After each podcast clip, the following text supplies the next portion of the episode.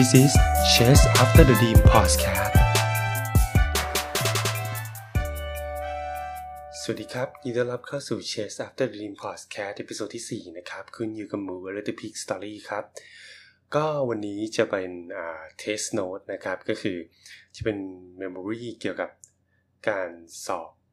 ตัว IELTS คือเมื่อวานเนี่ยผมไม่สอบ IELTS มาแล้วพอสอบเสร็จผมก็อยากจะมาเหมือนกับอัดเก็บไปเป็น Memory ไว้นะครับคืออย่างนี้พวกการสอบภาษาอังกฤษเนี่ยถ้าแบบที่เราเคยได้ยินกันอยู่แบบทั่วๆไปเนี่ยก็จะมี IELTS มี TOEFL แล้วก็มีตัว TOEIC นะแล้วก็ถ้าเกิดใครที่ตั้งเป้าหมายว่าจะไปเรียนต่อไม่ว่าจะเป็นในประเทศหรือเรียนต่อต่างประเทศเนี่ยก็น่าจะคุ้นเคยกันอยู่กับ TOEIC ไม่ใช่ TOEIC สิเป็น TOEFL กับ IELTS นะ TOEIC ส่วนมากจะใช้สำหรับการสมัครงานอะไรพวกนี้เนอะแต่ว่าถ้าเรียนต่อทั่วไปก็จะเป็น TOEFL กับ IELTS ถ้าเป็นทางฝั่งผมจำไม่ได้แล้วมันจะมีฝั่งยุโรปกับฝั่งตัวสหรัฐอเมริกาถ้าเป็นตัว UK เนี่ยน่าจะเป็น IELTS เป็นส่วนใหญ่เนอะแล้วก็ถ้าเป็นส่วนของฝั่งอเมริกาก็จะเป็นทาง TOEFL เป็นหลักแต่ว่าเดี๋ยวนี้สมัยนี้มันก็คลาๆกันไปบางที่ก็รับทาง TOEFL IELTS แต่ว่าบางที่เองก็จะรับเฉพาะตัว TOEFL ไม่รับ IELTS อย่างเงี้ยแต่ส่วนใหญ่ที่ผมเคยเห็นก็คือถ้ารับ IELTS ด้วยก็จะรับ TOEFL ด้วยแล้วก็จะมีบางมหาลัยที่รับ TOEIC ด้วยแต่ว่ามันก็จะน้อยมากๆอ่ะคือส่วนมากเขาก็จะเขียนว่าเขารับแต่ว่ามันก็จะมี remark เล็กๆสีแดงๆไว้ว่าแบบว่าเขาไม่ suggest ให้สอบ TOEIC อะไรอย่างเงี้ยซึ่งโอเคผมก็ไปสอบ IELTS มาเนอะหลังจากที่ปิดกันไปยาวกับตัวโควิดนะฮะพอโควิดเข้ามาปุ๊บเนี่ยพวกสนามสอบไม่ว่าจะเป็นTOEIC TOEFL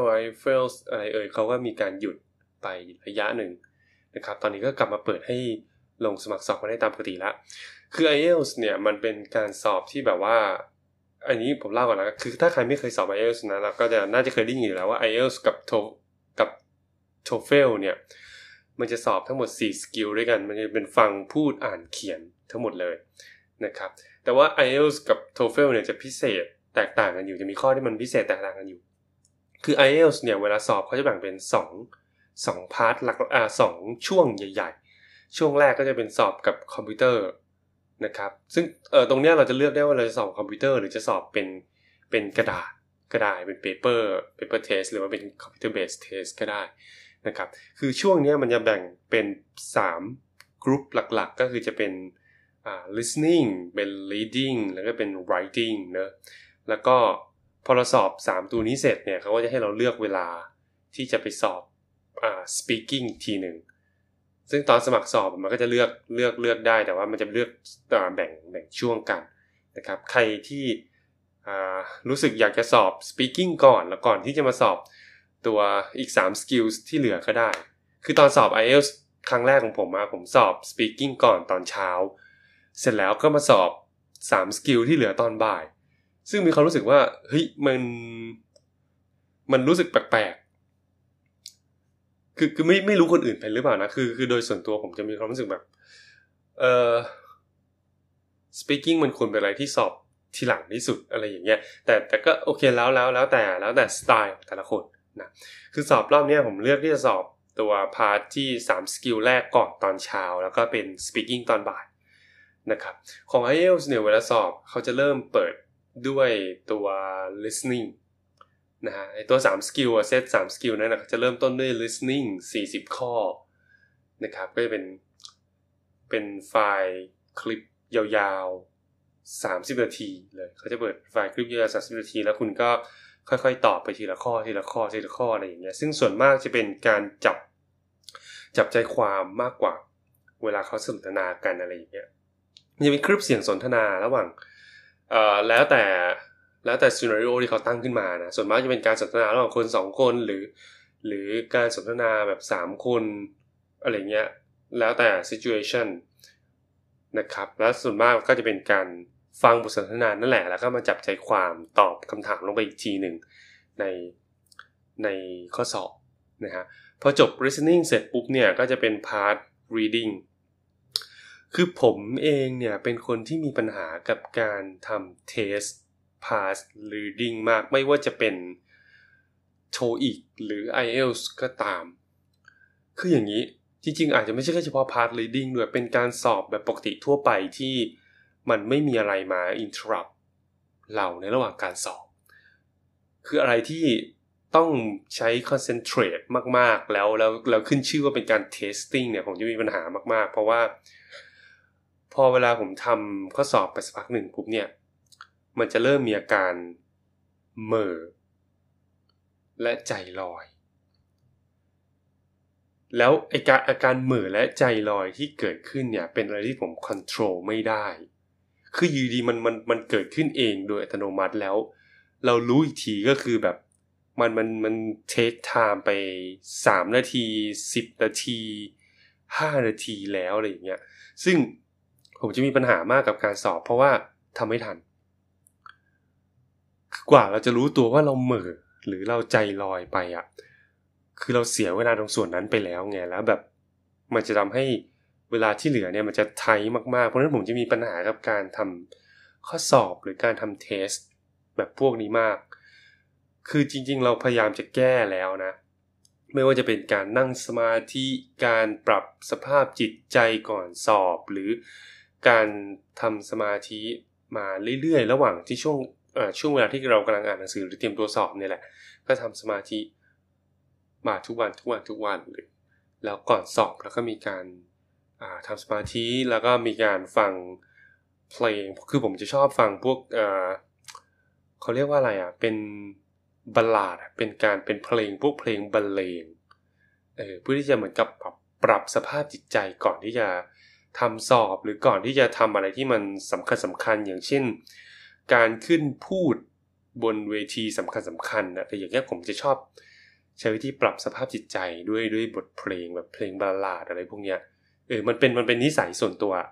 นะคือผมเองก็พยายามปรับสภาพจิตใจแล้วก็การทำสมาธิอะไรเพื่อที่ทำให้เราสามารถ concentrate ได้ในช่วงที่ต้องใช้สมาธิจริงๆในการสอบอะไรเงี้ยแต่สุดท้ายแล้วผลก็เหมือนเดิมนะโอเคมันอาจจะลดลงไปบ้างในความถี่ที่เกิดขึ้นอะไรเงี้ยอาจจะลดลงไปบ้างแต่ว่ามันก็ยังเป็นอยู่คือไม่ว่ายังไงมันก็ยังเป็นอยู่มันไม่เคยหายขาดคือไม่เคยมีการสอบครั้งไหนที่ผมสามารถคอนเซนเทรตได้เลยต้นจนจบอ่ะซึ่งก็ไม่รู้ว่าในอนาคตจะแก้ได้ไหมนะครับแต่ก็หวังว่ามันจะค่อยๆลดลงแล้วก็แก้ได้ในที่สุดเนอะก็โอเคพอผ่านตัว reading ที่เป็นปัญหาหนักที่สุดของผมไปแล้วเนี่ยแล้วก็เข้าสู่ part writing คือ part writing อะผมไม่มีปัญหากับการเหม่อหรือใจลอยนะเพราะว่ามันมีอะไรที่จะต้องทำอยู่ตลอดเวลาอย่างเช่นผมจะต้องคิดอ่านโจทย์เนี่ยแล้วก็ต้องประมวลผลคิดแล้วก็คือมันใช้ critical thinking ในการจัดกลุ่มที่คุณจะต้องเขียนแล้วก็พิมพ์มันออกมาอะไรอย่างเงี้ยคือมีการเคลื่อนไหวตลอดเวลาเพราะงั้นผมก็เลยจะไม่มีปัญหาว่ามัน lost concentrate หรือมันเหม่อไปอะไรอย่างเงี้ยเฮ้ยมันน่าแปลกนะทั้งที่มันก็ต้อง concentrate เหมือนกันในการที่ reading เองอ่ะคุณก็ต้อง concentrate เหมือนกันถูกป่ะแต่มันก็นั่นแหละคือผมก็ไม่เข้าใจเหมือนกันว่าทำไมแต่มันจะเป็นเฉพาะข้อสอบประเภทประมาณนั้นนะที่ผมจะเหม่อไปพอมา part writing นะพูดถึง part writing ดีกว่า part writing เนี่ยมันจะเป็น2ข้อใหญ่ๆข้อแรกว่าเขาก็จะมีพวกกราฟมีพวกอะไรมาให้แล้วก็ให้เราเขียน essay ในจำนวนคำ150คำนะครับก็บวกลบบวกได้นิดหน่อยแต่ไม่ควรที่จะไม่ถึงอะไรอย่างเงี้ยแล้วก็ข้อที่2จะเป็นเขาจะมี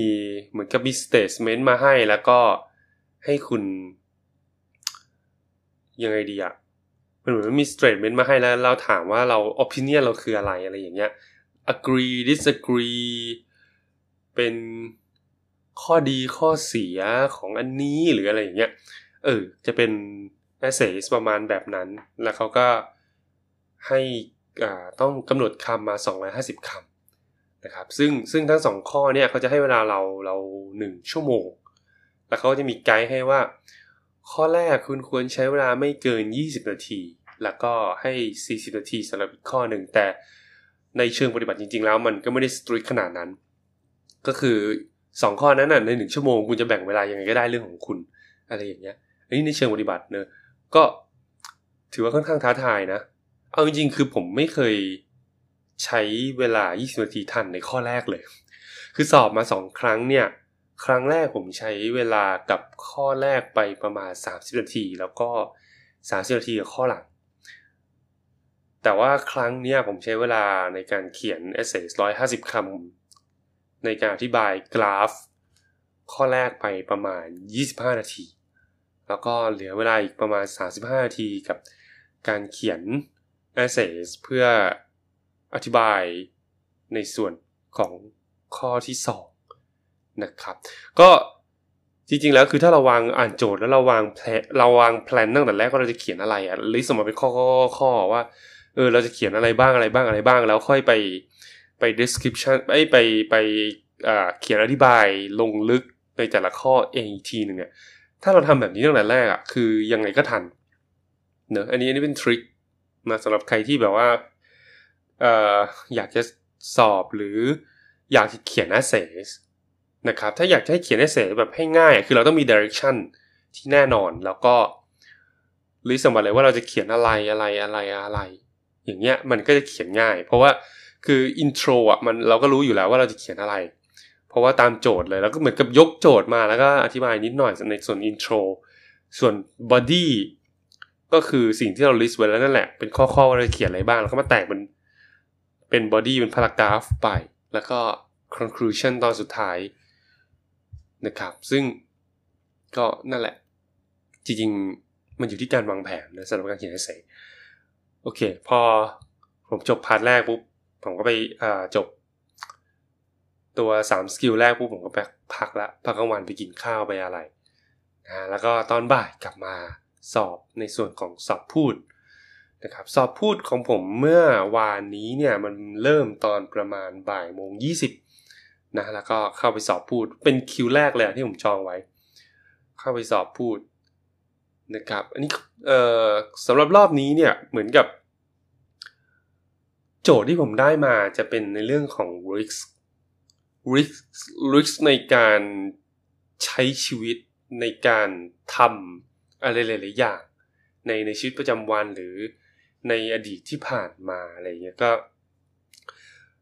ก็จริงๆแล้วโจทย์ไม่ได้ยากแต่ว่าในจังหวะนั้นนะจังหวะนั้นคือด้วยความที่ว่าเวลามันไทท์แล้วเรา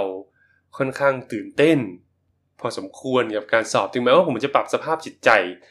มาแล้วก่อนห้องสอบก็เถอะนะมันก็ยังมีอารมณ์ความตื่นเต้นอยู่ความอะไรอยู่มันก็ทำให้เราพูด